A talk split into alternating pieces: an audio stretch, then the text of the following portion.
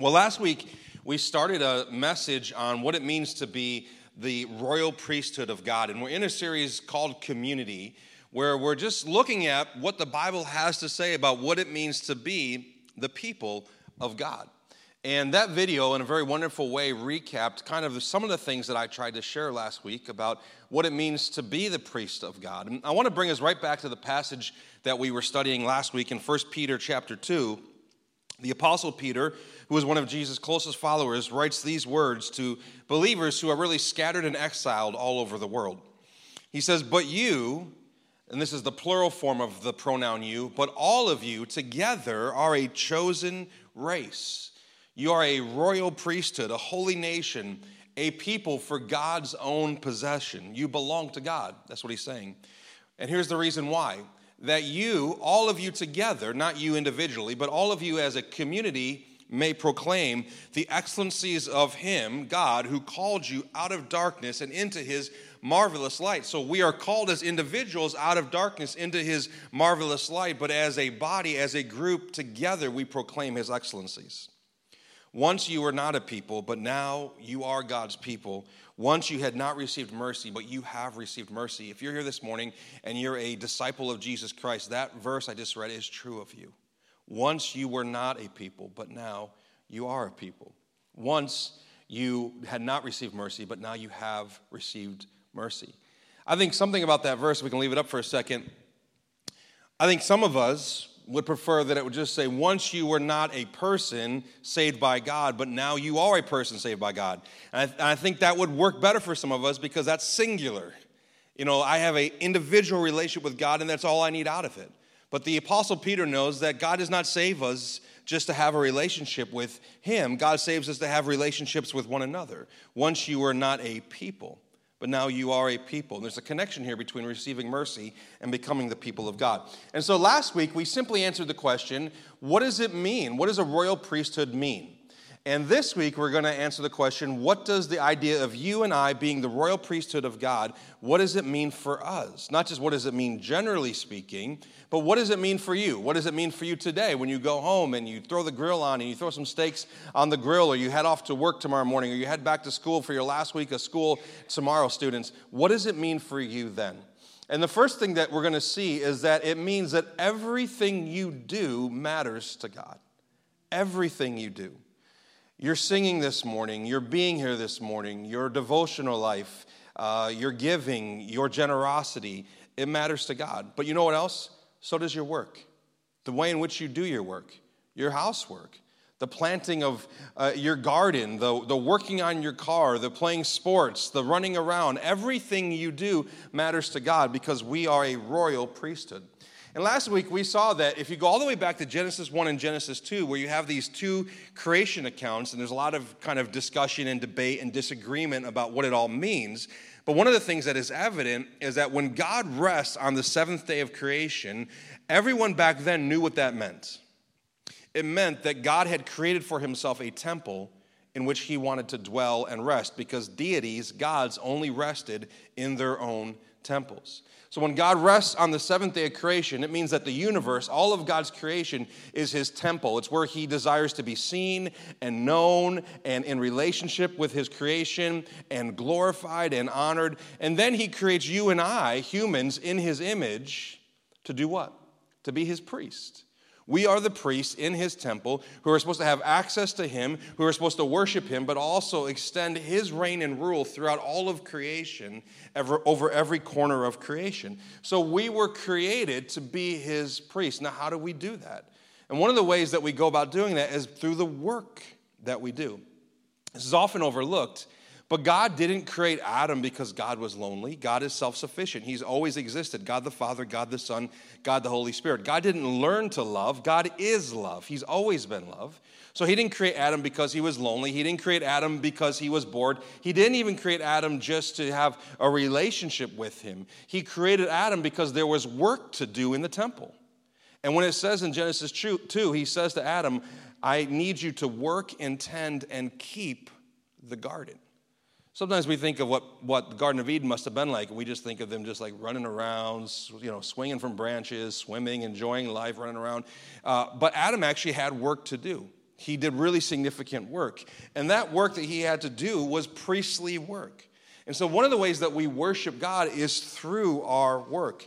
You know, one of the mistakes that we often make in our society, especially, is instead of worshiping God through our work, we worship our work.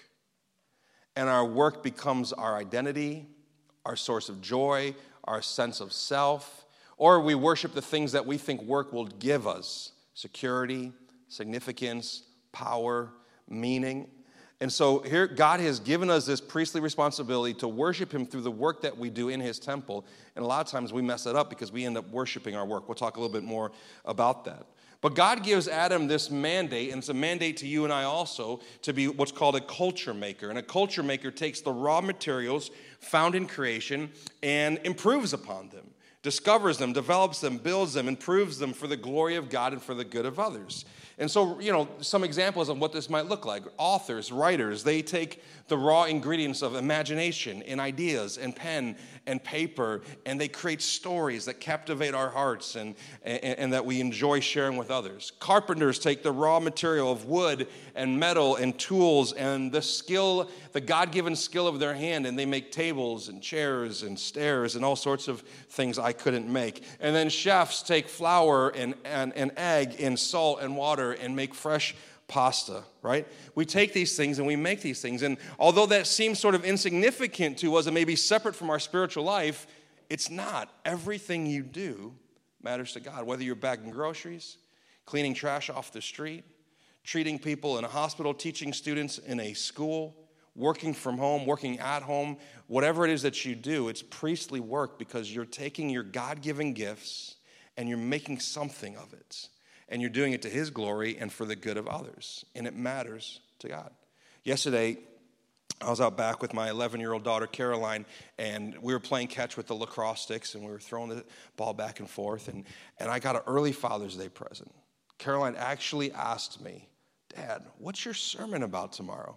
Which I was like, oh, Oh, I thought no one would ask. Now, just a little warning if you ever ask a pastor what his sermon was or is about or is going to be about, just brace yourself we're not good at summarizing. So I took the next 10 minutes and kind of walked her through my message step by. I think she regretted pretty quickly that she had asked that question. But I was explaining to her this first point that everything we do matters to God. And sometimes as Christians, we separate what we do in this building and what we do outside of this building. And we think what happens in this building, or what, what, what happens when we're serving in the nursery, or what happens when we're going on a mission trip, or what happens when we're telling our friends about Jesus, somehow that matters to God. But what I do Monday through Friday for 40 hours of my week, it doesn't really matter to God. And right from the beginning of Scripture, God wants us to know that no, all things we do matter to God. He cares about the work that we do, and He cares about the way in which we do our work. And so I was telling Caroline, I said, even what we're doing right now, just playing catch, this can be worship because we're using physical gifts that God has given us. We're developing them. We're working on them. We're exercising, exercising. We're enjoying each other's company. This can be work. Sometimes people think, well, um, even on Sunday mornings, if you're serving in the nursery or if you're serving in, in, in the kids' ministry and you miss the service, I've heard people say this I missed worship. Or I don't want to serve in the nursery, I don't want to serve in kids because I don't want to miss worship. And what you mean is I don't, you don't want to miss the singing. This is a, and that's wonderful. However, can I just suggest that the, the people who are working in the nursery right now, taking care of our children, they are worshiping this morning just as much as you and I are.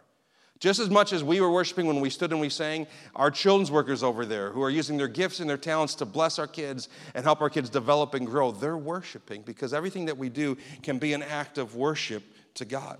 God cares about everything we do. And what this all means is that everyone who bears God's image, the work that we do in our lives is necessary, not only as an act of obedience, because God told us to work, but also for our fulfillment and for the flourishing of creation. Anything we do that leaves people, place, and things, people, places, and things better than we found them. Any work that we do that makes the city of man more like the city of God. Any work we do that shines beauty, truth, justice, administration, organization, service, nourishment, strength, encouragement, any of that work is work that matters to God. And everything you do matters to God. So think about your life Monday through Saturday when you're working in your other capacities and realize that even that is work that matters to God. That's priestly work. We worship through our work. People sometimes think, well, the real ministry happens on Sunday. No, ministry is all of life. With all of life, we can minister to God, being His priests in His temple, worshiping and honoring Him. Everything we do matters to God. Second thing this morning is that everything we are belongs to God. Now, there's actually two opposite errors that people make when it comes to understanding what it means to be a royal priesthood. And there are some people who think of themselves as less than priests, and that's what the first point was about. You're not less than a priest, you're a royal priest in God's temple doing his work. And sometimes when people think of work, they don't think of themselves in terms of being priests, they think of themselves only in terms of being producers. I, I, I, am what I produce, and I, and I produce at my work. Or uh, here we are on Father's Day. Some dads, you tend to think of yourself as a provider, and your work is nothing more than producing something so that you can provide something for your family. Or other people work in a, in a way in which they're always performing, whether it's music or on stage or writing or art. And so we reduce ourselves to just producers, just providers, just performers. But God says, no, you're priests. You're priests, and your work matters. So that's one error. But the other error is that not, not so much that we think we're less than priests, but that we want to be more than priests. Here's a very important truth about priests priests always served a God. A priest, to be a priest in a temple, meant that your life belonged to that God. You served that God. But in our society today, people don't want to be priests to a God. We want to be God. we want to be worshiped. We want to be served. We want to set the rules. We want to define truth. We want to do these sort of things. But everything we are belongs to God. Priests always served a God. And when Peter says that you are a royal priesthood, what he's saying is that you are a priest under the dominion of the king of the universe, the Lord of lords and the king of kings. The first time we kind of uh, are introduced to priests in the Bible is all the way back in Leviticus or the Old Testament. And in Leviticus chapter 9 specifically, we read about the way in which the priests were set apart for their work. And there was a man named Aaron who was like the first priest of Israel, and him and his sons had to be set apart. And there's a long list of things that they had to do to be ordained and consecrated to be priests. Now, we don't do this anymore. Everything I'm about to say, we don't do anymore, but there's a really important spiritual principle for us to learn from this. Let's look at this real quick. First off, if you were going to be a priest, before the whole um, sort of ceremony began, you had to be washed. It was bath time. You had to clean yourself. Your body had to be as clean as it possibly could be, signifying, signifying that you were clean before God.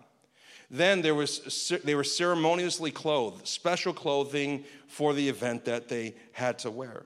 And then once they were dressed and once they were clean and all the altars and all the objects were consecrated with oil, then and only then the sacrifices would begin. First, there was a sin offering, and the sin offering was for the sins of the priest. Just in case they had sinned since their last offering, they needed to, to, perform another sin offering. Then there was a burnt offering for the atonement for the priest. Then there was another sacrifice for the sanctification of the priest. So, three sacrifices, nothing's even happened yet.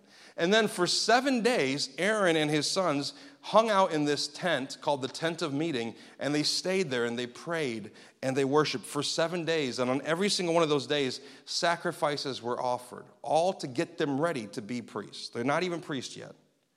Then on the eighth day, Aaron and his sons are called out of the tent, and they offer two more offerings a sin offering and an ordination offering.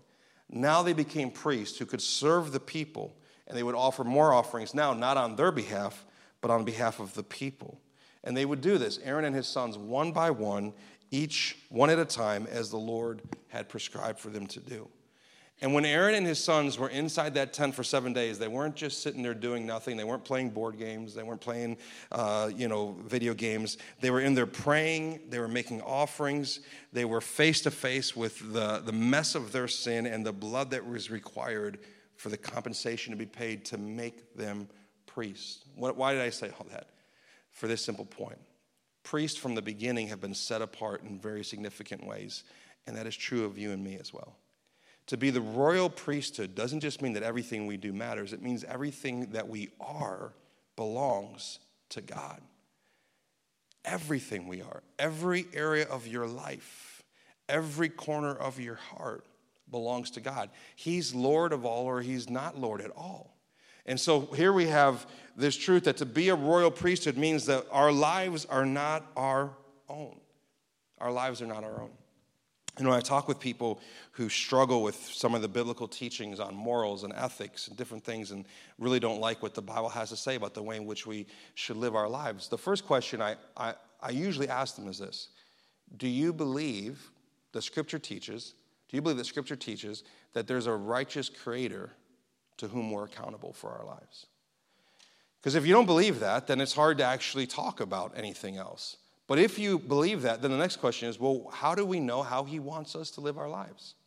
How do we know the way in which God, if God is the, the, the, the designer of our lives, then He is also the, the definer of the way in which our lives best work?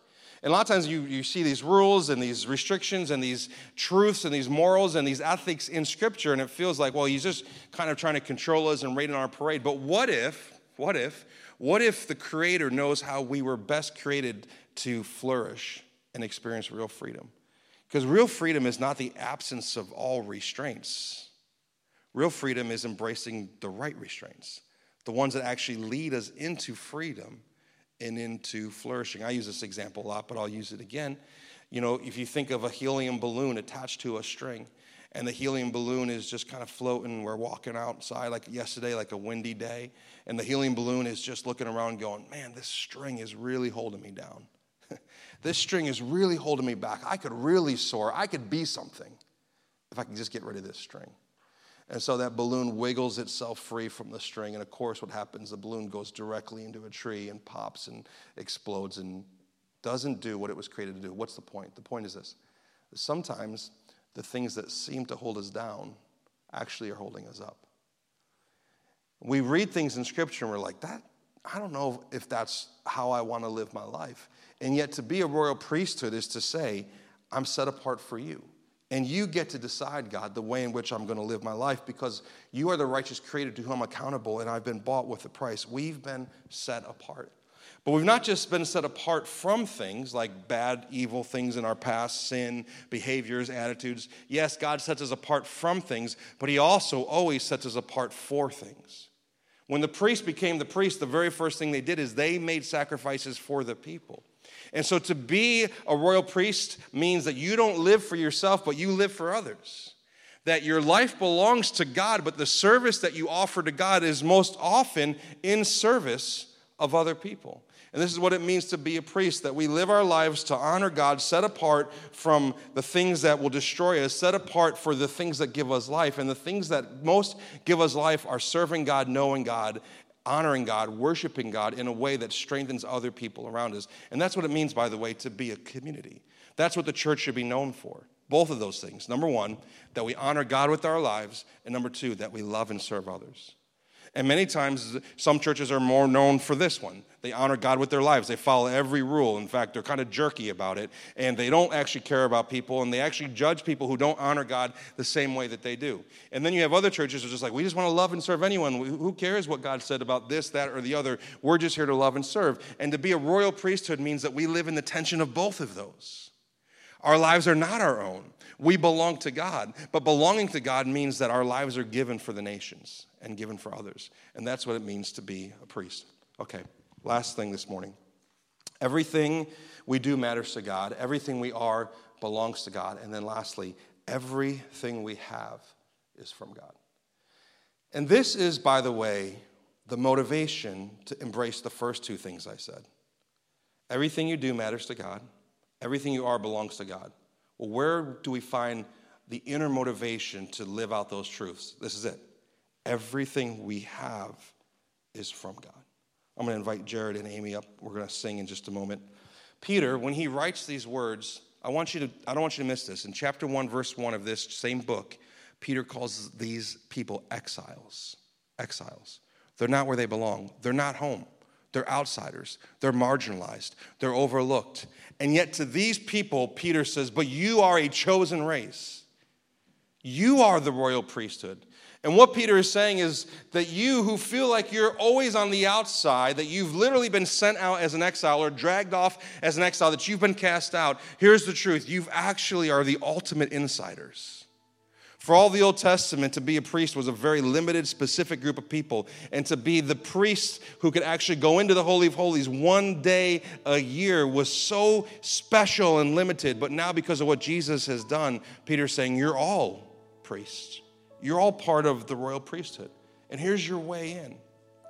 Now, this actually is, should resonate with us as human beings because to be human, is to spend your life, listen to this, to spend your life looking for a way in. We're all looking for a way in. A way, we, all, we have this sort of like unshakable sense that we're on the outside of something. And so we want to get in on gossip. We want to get in on the inner circle. At, at the workplace, we want to be in the influencers. On the sports team, we want to be with the best players in high school. We want to be with the kids that seem like they got it together or that they're, they're cool or, or, or whatever it is. And we work so hard and we enslave ourselves and we spend so much of our time and our energy and we post pictures of ourselves and we share about our lives. And it's really like, if we were honest, it's all like we're just trying to get in.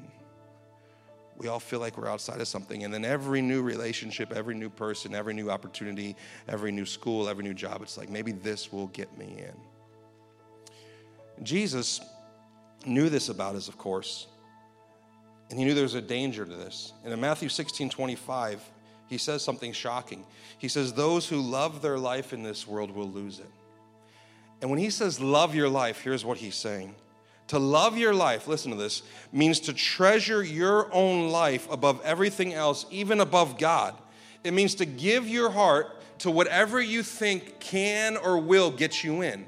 So, loving your life means that you're going to spend all of your energy, all of your effort, all of your strength, all of your emotion being a priest to something other than God.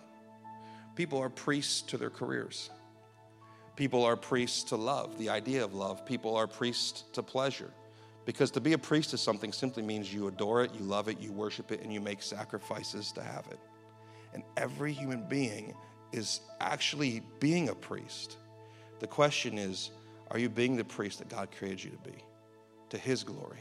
You're in His temple. You're in His temple. And here we are running around in the temple of the most holy God and we're worshiping other gods. What a, what a profane thing. Now you can get a taste of the severity of sin that we would be in a temple of God where we were created to make worship to that one true God, and instead we're building altars all throughout God's temple to other gods and being priests to all the wrong things. And the danger, so, so let me finish that verse. Jesus says, Those who love their life in this world will lose it, but those who care nothing for their life in this world will keep it for eternity. Well, what, is, what does that mean? It means that it's not my life, it's His life. And the entirety of my life is spent serving Him and others. And the danger here in losing your life is this Jesus says in the very next verse, one of the most famous things that He says, What does it profit a person to gain the whole world? But lose their soul. A lot of times we read that verse, what does it profit a person to gain the whole world and lose their soul? And we think lose your soul means to die and spend eternity apart from God. But it actually has a much more present implication than that because the word soul in the Greek there is not speaking of your physical life. It's actually the word psyche, from which we get the word psychology, which means that what Jesus is saying is that what you're going to lose is not just a relationship with me and not just eternity with me, but you're actually going to lose your very sense of self. You're going to lose who you were created to be. You were created to be a priest in the temple of God. And so many of us, in so many ways, relinquish that role. We think we're just producers, performers, providers. Or we try to be more than a priest. We want people to worship us. And yet we've been called to be priests. You can lose your sense of self in your pursuits and love of lesser things. And here's what you're doing you're losing yourself trying to get in. Now, how, here's how I want to finish this. To be in, to be the royal priesthood, the scripture makes it clear we couldn't get ourselves in. There's not enough goats to kill. There's not enough lambs to kill. There's not enough pigeons to kill. There's not enough sacrifices to make. It wasn't going to work. So, what had to work? There had to be a true and better high priest. Jesus Christ, our true and better high priest, came not just to make a sacrifice, but to become the sacrifice. And through the shedding of his blood, we have the forgiveness of our sins. And it's one sacrifice to end all other sacrifices. No more sacrifices are required. That means if you are a Christian, you do not have, some Christians live like they have a lot to atone for. In fact, their Christian life is an effort to atone. I'm gonna do enough good things because I did so many bad things before. If you're a Christian this morning, meaning you've placed your faith and trust in Jesus, you have nothing to atone for, but you have everything to be thankful for. And it's out of that deep gratitude and thankfulness that we embrace who we really are priests of the Most High God. Jesus, our true and better priest, provided us with a way in. You're not on the outs, you're on the in. You are a child of God, adopted into the family of God. He's your father, He's your friend, He's your Savior, He's your Lord. You belong to Him. Everything you do matters to Him. Everything you are belongs to Him, and everything you have is from Him. Let's pray together.